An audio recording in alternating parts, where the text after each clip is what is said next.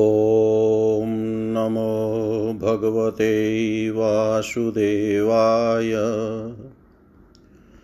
श्रीमद्भागवत महापुराणं षष्ठ स्कन्धः अतः प्रथमो अध्यायः अजामिलोपाख्यान का प्रारंभ। राजोवाच निवृत्ति मार्गः कथित आदो भगवता यथा क्रमयोगोपलब्धेन ब्रह्मणा यद संसृति प्रवृत्ति लक्षणश्चैव त्रैगुण्य विषयो मुने यो सावलीन प्रकृते गुणसर्ग पुनः पुनः अधर्मलक्षणाना नरकाश्चानुवर्णिता मन्वन्तरश्च व्याख्यात आद्य स्वायम्भुवो यत प्रियव्रतो तान् पदो वसस्तच्चरितानि च द्वीपवश समुद्राद्री नद्युध्यानवस्पतिन् धरामण्डल संस्थानं भागलक्षणमानत ज्योतिषां विवराणां च यथेदं सृजद्विभु अधुनेह महाभाग यथेव नरका नरः नागोग्रयातना नेया तन्मे व्याख्यातुमर्हसि। श्रीशुकुवाच न चेदिहेवापचितिं यथा हंस कृतस्य कुर्यान्मन उक्तिपाणिभिः ध्रुवं स वै प्रेत्य नरकानुपेति ये कीर्तिता मे भवतस्तिग्मयातना तस्मात् पुरैवाश्विव पापनिष्कृतौ यतेत मृत्योरपविद्यतात्मना दोषस्य दृष्ट्वा गुरुलागमं यथा विषकचिकित्सेत रुजां निदान्वित। राजोवाच दृष्टश्रुताभ्यां यत पापं जानन्नप्यात्मनो अहितं करोति भूयो विवशः प्रायश्चित्तमथो कथं क्वचिन्निवर्तते अभद्रात्वा क्वचिच्चरति तत्पुनः प्रायश्चित्तमथोपार्थं मन्ये कुञ्जरशौचवत्।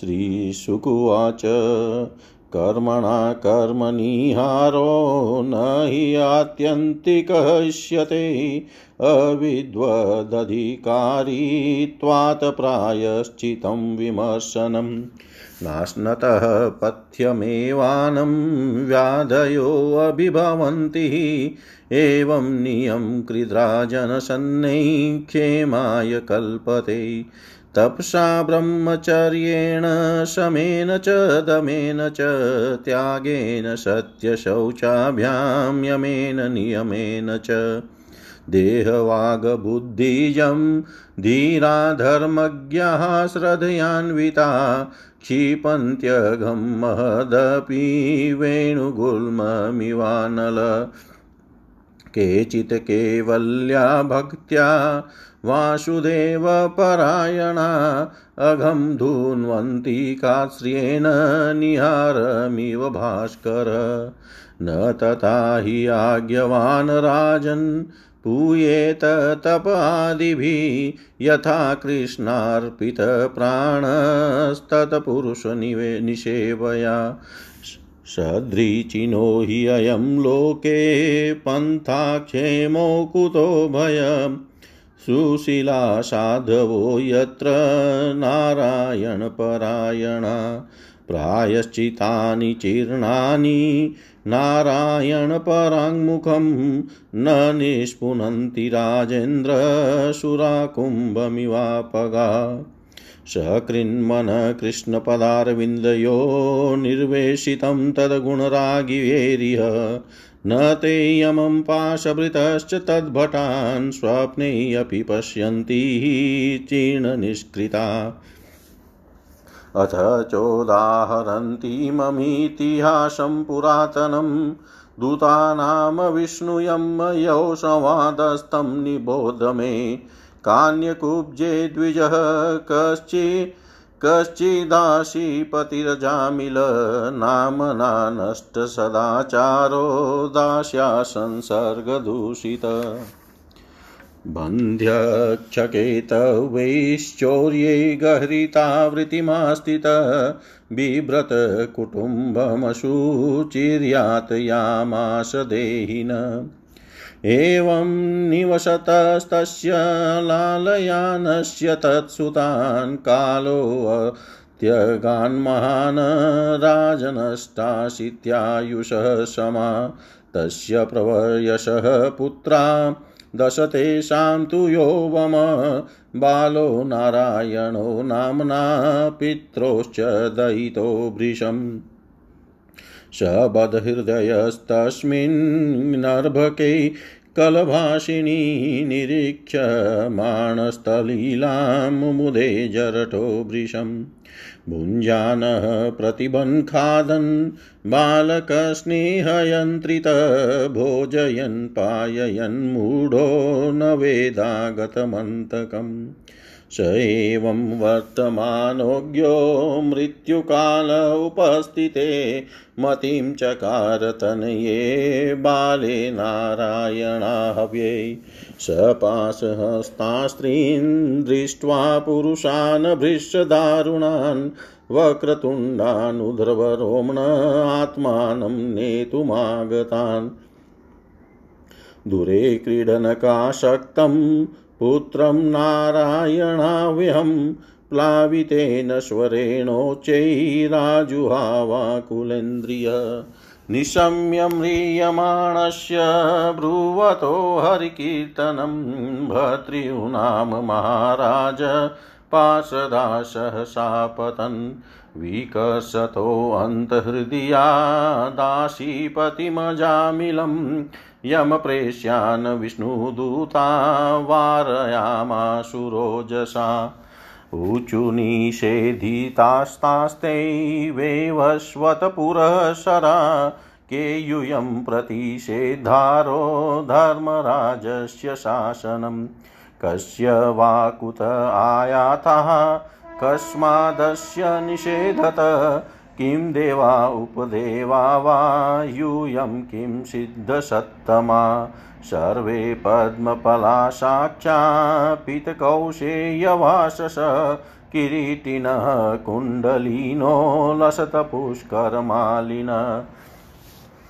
सर्वे च नूत्नवयसः सर्वे चारु चतुर्भुजा धनुर्निसंहासि गदा शङ्ख चक्राम्बुज श्रिय दिशो वितिमिरालोका कुर्वन्तः स्वेन रोचिषा किमर्थं धर्मपालस्य किङ्करानो निषेधत श्रीशुकुवाच इत्युक्ते यमदूतैस्ते वासुदेवोक्तकारिण तान् प्रत्युचु प्रहस्येदं मेघनिहर्लादया गिरा विष्णुदूता उचु यूयं वै धर्मराजस्य यदि निदेशकारिण भृतधर्मस्य नस्तत्वं यच धर्मस्य लक्षणं कथाश्विद्रीयते दण्डः किं वास्य स्थानमीप्सितं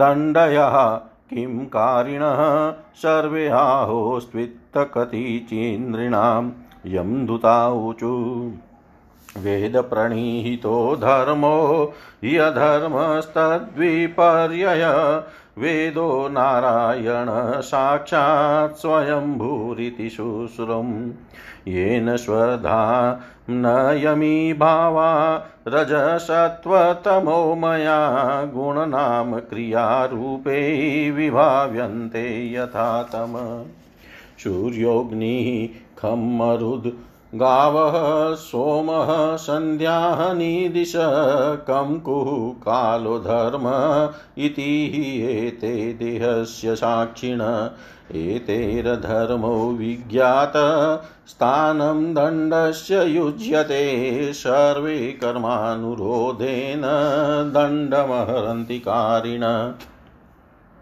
संभवन्ति भद्राणि विपरीतानि चानका कारिणां गुणसंगोऽस्ति देहवानन हि अकर्मकृत येन यावान यथा धर्मो वेह समीहित स एव तत्फलं भुक्ते तथा तावदमुत्र वै यतेह देव प्रवारास्त्रै विद्यमुपलभ्यते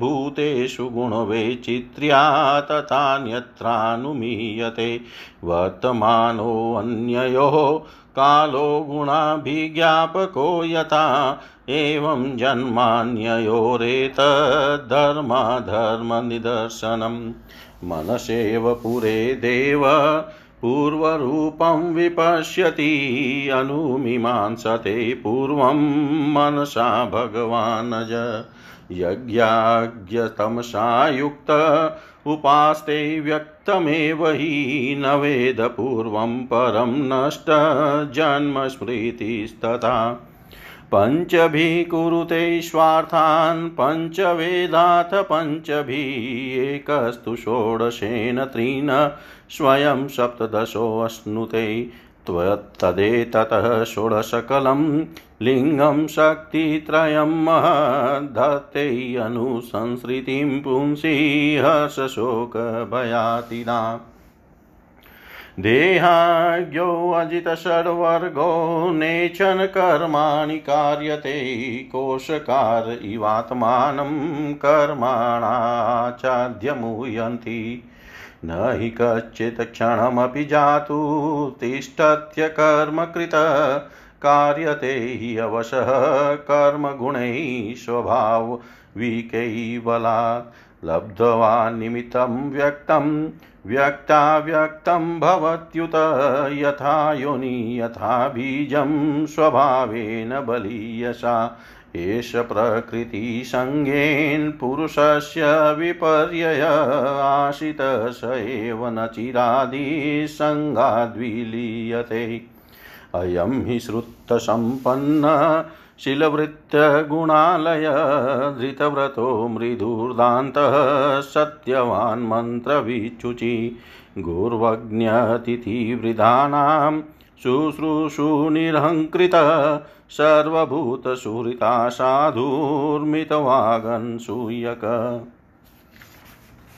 एकदाशो वनं यातः पितृसन्देशकृतत्विज आदाय तत् आवृतः फलपुष्पसमित्कुशान् ददर्श कामिनं कञ्चिच्छुद्रं सह भुज्यस्या पीत्वा च मधुमेरेयं मदाघूर्णितनेत्रया मतया विश्लतन्निव्या व्यपेतं निरपत्रपं क्रीडन्तमनुगायन्तं हसन्तमनयान्तिके दृष्ट्वा तां कामलिप्तेन बाहुना परिरम्भितां जगामहृच्छय वशं ससेव विमोहिता स्तम्भयनात्मनात्मानं यावत् सत्वं यथाश्रुतं न शशाक समाधातुं मनो मदनवेपितं तन्निमित्तं स्मर व्याजग्रह ग्रस्तो विचेतन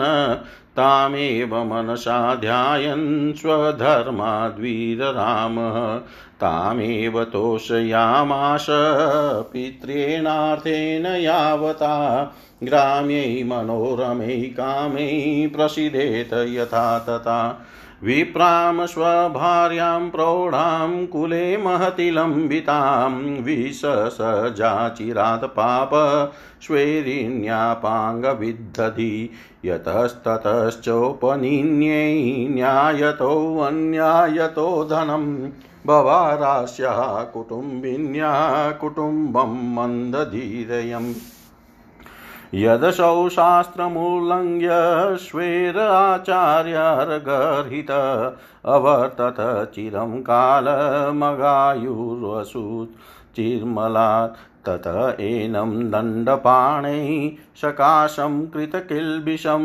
नेष्यामो अकृत निर्वेशं यत्र दण्डेन शुध्यति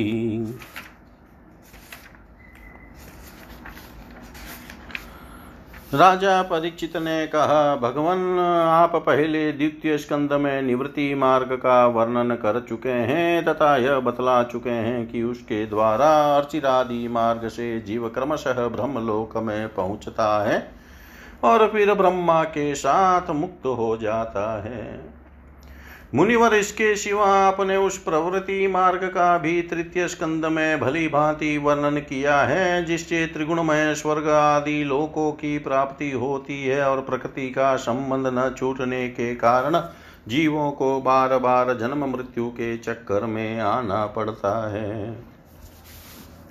आपने यह भी बतलाया कि अधर्म करने से अनेक नरकों की प्राप्ति होती है और पांचवें स्कंद में उनका विस्तार से वर्णन भी किया।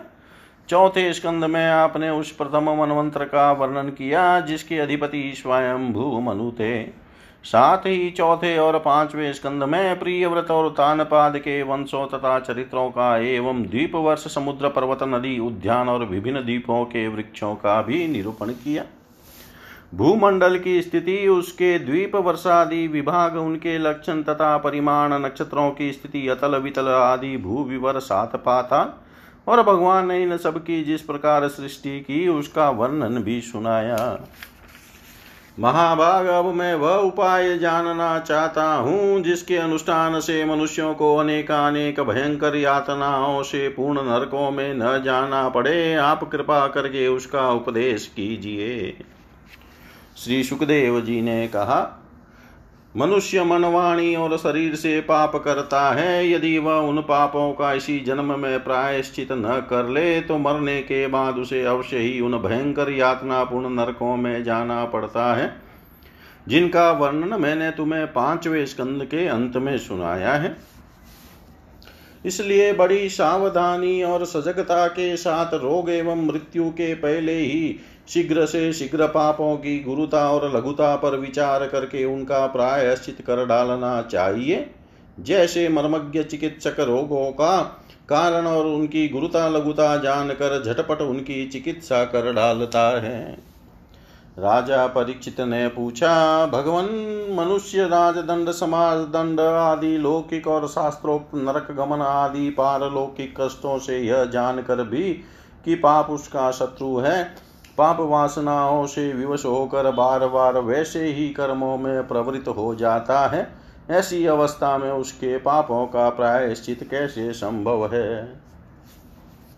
मनुष्य कभी तो प्रायश्चित आदि के द्वारा पापों से छुटकारा पा लेता है, कभी फिर उन्हें ही करने लगता है। ऐसी स्थिति में मैं समझता हूँ कि जैसे स्नान करने के बाद धूल डाल लेने के कारण हाथी का स्नान व्यर्थ हो जाता है, वैसे ही मनुष्य का प्रायश्चित करना भी व्यर्थ है। श्री सुखदेव जी ने कहा, वस्तुतः कर्म के द्वारा ही कर्म का निर्बीज नाश नहीं होता, क्योंकि कर्म का अधिकारी अज्ञानी है। अज्ञान रहते पाप वासनाएं सर्वथा नहीं मिट सकती, इसलिए सच्चा प्रायश्चित तो तत्वज्ञान ही है।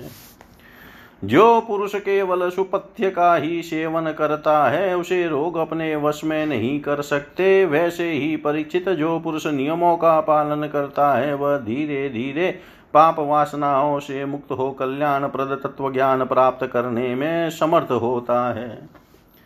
जैसे बांसों के झुरमुट में लगी आग बांसों को जला डालती है, वैसे ही धर्मज्ञ और श्रद्धावान धीर पुरुष तपस्या, ब्रह्मचर्य, इंद्रिय दमन, मन की स्थिरता, दान, सत्य, बाहर भीतर की पवित्रता तथा यम एवं नियम, इन नौ साधनों से मन, वाणी और शरीर द्वारा किए गए बड़े से बड़े पापों को भी नष्ट कर देते हैं। भगवान की शरण में रहने वाले भक्तजन जो बिरले ही होते हैं, केवल भक्ति के द्वारा अपने सारे पापों को उसी प्रकार भस्म कर देते हैं जैसे सूर्य कुहरे को। परीक्षित, पापी पुरुष की जैसी शुद्धि भगवान को आत्मसमर्पण करने से और उनके भक्तों का सेवन करने से होती है, वैसी तपस्या आदि के द्वारा नहीं होती। जगत में यह भक्ति का पंथ ही सर्वश्रेष्ठ, भय रहित और कल्याण स्वरूप है, क्योंकि इस मार्ग पर भगवत परायण सुशील साधु जन चलते हैं। परीक्षित, जैसे शराब से भरे घड़े को नदियां पवित्र नहीं कर सकती, वैसे ही बड़े बड़े प्रायश्चित बार बार किए जाने पर भी भगवत विमुख मनुष्य को पवित्र करने में असमर्थ हैं। जिन्होंने अपने भगवत गुणानुरागी मन मधुकर को भगवान श्री कृष्ण के चरणारविंद मकरंद का एक बार पान करा दिया, उन्होंने सारे प्रायश्चित कर लिए। वे स्वप्न में भी यमराज और उनके पाशधारी दूतों को नहीं देखते, फिर नरक की तो बात ही क्या है।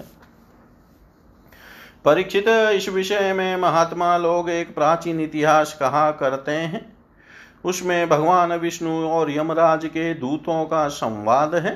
तुम मुझसे उसे सुनो। कान्यकुब्ज नगर कन्नौज में एक दासीपति ब्राह्मण रहता था, उसका नाम था अजामिल। दासी के संसर्ग से दूषित होने के कारण उसका सदाचार नष्ट हो चुका था। वह पतित कभी बटोहियों को बांधकर उन्हें लूट लेता, कभी लोगों को जुए के छल से हरा देता, किसी का धन धोखा धड़ी से ले लेता और किसी का चुरा लेता। इस प्रकार अत्यंत निंदनीय वृत्ति का आश्रय लेकर वह अपने कुटुंब का पेट भरता था और दूसरे प्राणियों को बहुत ही सताता था। परीक्षित, इसी प्रकार वह वहां रहकर दासी के बच्चों का लालन पालन करता रहा। इस प्रकार उसकी आयु का बहुत बड़ा भाग 88 वर्ष बीत गया। बूढ़े अजामिल के 10 पुत्र थे, उनमें सबसे छोटे का नाम था नारायण। माँ बाप उसे बहुत प्यार करते थे। वृद्ध अजामिल ने अत्यंत मोह के कारण अपना संपूर्ण हृदय अपने बच्चे नारायण को सौंप दिया था। वह अपने बच्चे की तोतली बोली सुन सुन कर तथा बाल सुलभ खेल देख कर फूला नहीं समाता था। अजामिल बालक के स्नेह बंधन में बंध गया था। जब वह खाता तब उसे भी खिलाता, जब पानी पीता तो उसे भी पिलाता। इस प्रकार वह अतिशय मूढ़ हो गया था। उसे इस बात का पता ही न चला कि मृत्यु मेरे सिर पर आ पहुंची है। वह मूर्ख इसी प्रकार अपना जीवन बिता रहा था कि मृत्यु का समय आ पहुंचा। अब वह अपने पुत्र बालक नारायण के संबंध में ही सोचने विचारने लगा। इतने में ही अजामिल ने देखा कि उसे ले जाने के लिए अत्यंत भयावह 3 यमदूत आए हैं। उनके हाथों में फांसी है, मुंह टेढ़े टेढ़े हैं और शरीर के रोएं खड़े हैं। उस समय बालक नारायण वहां से कुछ दूरी पर खेल रहा था। यमदूतों को देखकर अजामिल अत्यंत व्याकुल हो गया और उसने बहुत ऊंचे स्वर से पुकारा, नारायण। भगवान के पार्षदों ने देखा कि यह मरते समय हमारे स्वामी भगवान नारायण का नाम ले रहा है, उनके नाम का कीर्तन कर रहा है। अतः वे बड़े वेग से झटपट वहां आ पहुंचे। उस समय यमराज के दूत दासीपति अजामिल के शरीर में से उसके सूक्ष्म शरीर को खींच रहे थे। विष्णु दूतों ने उन्हें बलपूर्वक रोक दिया। उनके रोकने पर यमराज के दूतों ने उनसे कहा, अरे धर्मराज की आज्ञा का निषेध करने वाले तुम लोग हो कौन? तुम किसके दूत हो? कहाँ से आए हो और इसे ले जाने से हमें क्यों रोक रहे हो? क्या तुम लोग कोई देवता उपदेवता अथवा सिद्ध श्रेष्ठ हो? हम देखते हैं कि तुम सब लोगों के नेत्र कमल दल के समान कोमलता से भरे हैं। तुम पीले पीले रेशमी वस्त्र पहने हो, तुम्हारे सिर पर मुकुट, कानों में कुंडल और गलों में कमल के हार लहरा रहे हैं। सबकी नई अवस्था है, सुंदर सुंदर 4 भुजाएं हैं। सभी के कर कमलों में धनुष, तरकश, तलवार, गदा, शंख, चक्र, कमल आदि सुशोभित हैं। तुम लोगों की अंग कांति से दिशाओं का अंधकार और प्राकृत प्रकाश भी दूर हो रहा है। हम धर्मराज के सेवक हैं, हमें तुम लोग क्यों रोक रहे हो? श्री सुखदेव जी कहते हैं, परीक्षित, जब यमदूतों ने इस प्रकार कहा तब भगवान नारायण के आज्ञाकारी पार्षदों ने हंसकर मेघ के समान गंभीर वाणी से उनके प्रति यों कहा। भगवान के पार्षदों ने कहा, यमदूतों, यदि तुम लोग सचमुच धर्मराज के आज्ञाकारी हो तो हमें धर्म का लक्षण और धर्म का तत्व सुनाओ। दंड किस प्रकार दिया जाता है? दंड का पात्र कौन है? मनुष्यों में सभी पापाचारी दंडनीय हैं अथवा उनमें से कुछ ही? यमदूतों ने कहा, वेदों ने जिन कर्मों का विधान किया है वे धर्म हैं और जिनका निषेध किया है वे अधर्म हैं। वेद स्वयं भगवान के स्वरूप हैं, वे उनके स्वाभाविक श्वास प्रश्वास एवं स्वयं प्रकाश ज्ञान है, ऐसा हमने सुना है। जगत के रजोमय, सत्वमय और तमोमय सभी पदार्थ, सभी प्राणी अपने परमाश्रय भगवान में ही स्थित रहते हैं। वेद ही उनके गुण, नाम, कर्म और रूप आदि के अनुसार उनका यथोचित विभाजन करते हैं। जीव शरीर अथवा मनोवृत्तियों से जितने कर्म करता है उसके साक्षी रहते हैं। सूर्य, अग्नि, आकाश, वायु, इंद्रियां, चंद्रमा, संध्या, रात, दिन, दिशाएं, जल, पृथ्वी, काल और धर्म, इनके द्वारा धर्म का पता चल जाता है और तब दंड के पात्र का निर्णय होता है। पाप कर्म करने वाले सभी मनुष्य अपने अपने कर्मों के अनुसार दंडनीय होते हैं। निष्पाप पुरुषों, जो प्राणी कर्म करते हैं उनका गुणों से संबंध रहता ही है, इसीलिए सभी से कुछ पाप और कुछ पुण्य होते ही हैं और देहवान होकर कोई भी पुरुष कर्म किए बिना रह ही नहीं सकता। इस लोक में जो मनुष्य जिस प्रकार का और जितना धर्म या धर्म करता है वह परलोक में उसका उतना और वैसा ही फल भोगता है। देव शिरोमणियों, सत्व, रज और तमह इन तीनों गुणों के भेद के कारण इस लोक में भी तीन प्रकार के प्राणी दिख पड़ते हैं। पुण्यात्मा, पापात्मा और पुण्य पाप दोनों से युक्त अथवा सुखी दुखी और सुख दुख दोनों से युक्त। वैसे ही परलोक में भी उनकी त्रिविधता का अनुमान किया जाता है। वर्तमान समय ही भूत और भविष्य का अनुमान करा देता है, वैसे ही वर्तमान जन्म के पाप पुण्य भी भूत और भविष्य जन्मों के पाप पुण्य का अनुमान करा देते हैं। हमारे स्वामी अजन्मा भगवान सर्वज्ञ यमराज सबके अंतःकरणों में ही विराजमान है, इसलिए वे अपने मन से ही सबके पूर्व रूपों को देख लेते हैं।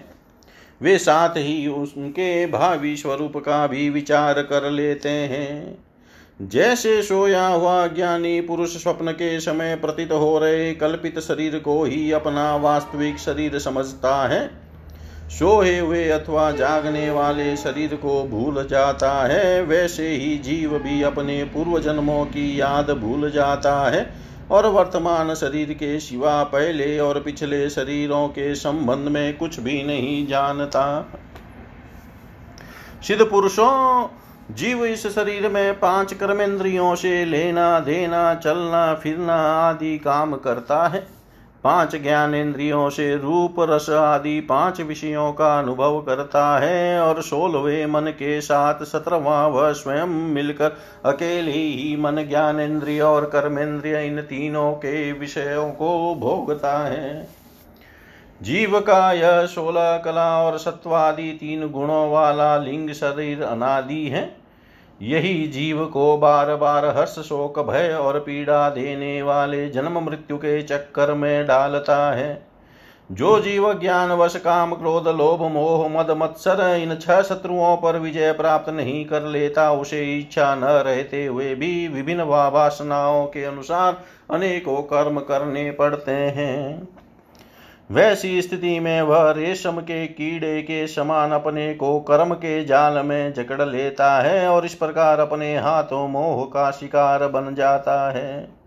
कोई शरीरधारी जीव बिना कर्म किए कभी एक क्षण भी नहीं रह सकता। प्रत्येक प्राणी के स्वाभाविक गुण बलपूर्वक विवश करके उससे कर्म कराते हैं। जीव अपने पूर्व जन्मों के पाप पुण्यमय संस्कारों के अनुसार स्थूल और सूक्ष्म शरीर प्राप्त करता है। उसकी स्वाभाविक एवं प्रबल वासनाएं कभी उसे माता के जैसा स्त्री रूप बना देती है तो कभी पिता के जैसा पुरुष रूप। प्रकृति का संसर्ग होने से ही पुरुष अपने को अपने वास्तविक स्वरूप के विपरीत लिंग शरीर मान बैठता है। यह भगवान के भजन से शीघ्र ही दूर हो जाता है। देवताओं आप जानते ही हैं, यह जामिल बड़ा शास्त्रज्ञ था। शील सदाचार और सद्गुणों का तो यह खजाना ही था। ब्रह्मचारी, विनयी, जितेंद्रिय, सत्यनिष्ठा, मंत्रवेता और पवित्र भी था। इसने गुरु, अग्नि, अतिथि और वृद्ध पुरुषों की सेवा की थी। अहंकार तो इसमें था ही नहीं। यह समस्त प्राणियों का हित चाहता, उपकार करता, आवश्यकता के अनुसार ही बोलता और किसी के गुणों में दोष नहीं ढूंढता था। एक दिन यह ब्राह्मण अपने पिता के आदेशानुसार वन में गया और वहां से फल फूल समीधा तथा कुश लेकर घर के लिए लौटा। लौटते समय इसने देखा कि एक भ्रष्ट शूद्र जो बहुत कामी और निर्लज है, शराब पीकर किसी वेश्या के साथ विहार कर रहा है। वेश्या भी शराब पीकर मतवाली हो रही है। नशे के कारण उसकी आंखें नाच रही है, वह अर्धनग्न अवस्था में हो रही है। वह शूद्र उस वेश्या के साथ कभी गाता, कभी हंसता और कभी तरह तरह की चेष्टाएं करके उसे प्रसन्न करता है। निष्पाप पुरुषों, शूद्र की भुजाओं में अंगराग आदि कामोदीपक वस्तुएं लगी हुई थी और वह उनसे उस कुलटा का आलिंगन कर रहा था। अजामिल उन्हें इस अवस्था में देखकर सहसा मोहित और काम के वश हो गया। यद्यपि अजामिल ने अपने धैर्य और ज्ञान के अनुसार अपने काम वेग से विचलित मन को रोकने की बहुत बहुत चेष्टाएं की, परंतु पूरी शक्ति लगा देने पर भी वह अपने मन को रोकने में असमर्थ रहा। उस वेश्या को निमित्त बनाकर काम पिशाच ने अजामिल के मन को ग्रस लिया।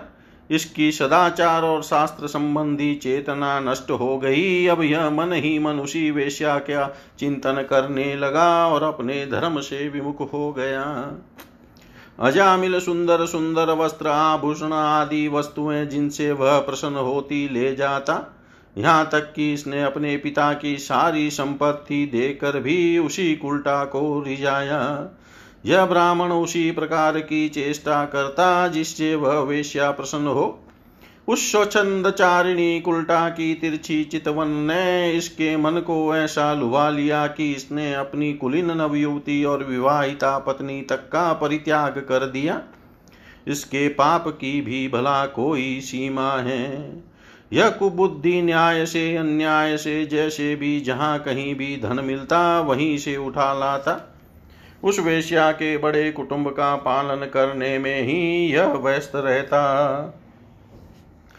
इस पापी ने शास्त्राज्ञा का उल्लंघन करके स्वच्छंद आचरण किया है। यह सत्पुरुषों के द्वारा निंदित है।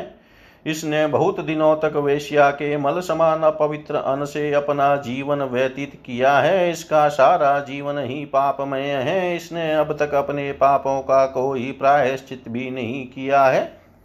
इसलिए अब हम इस पापी को दंड पाणी भगवान यमराज के पास ले जाएंगे। वहाँ यह अपने पापों का दंड भोग कर शुद्ध हो जाएगा।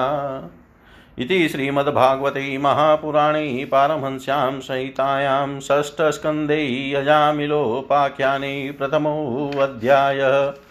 सर्वं श्रीशां सदाशिवार्पणमस्तु। ओम विष्णवे नमः। ओम विष्णवे नमः। ओम विष्णवे नमः।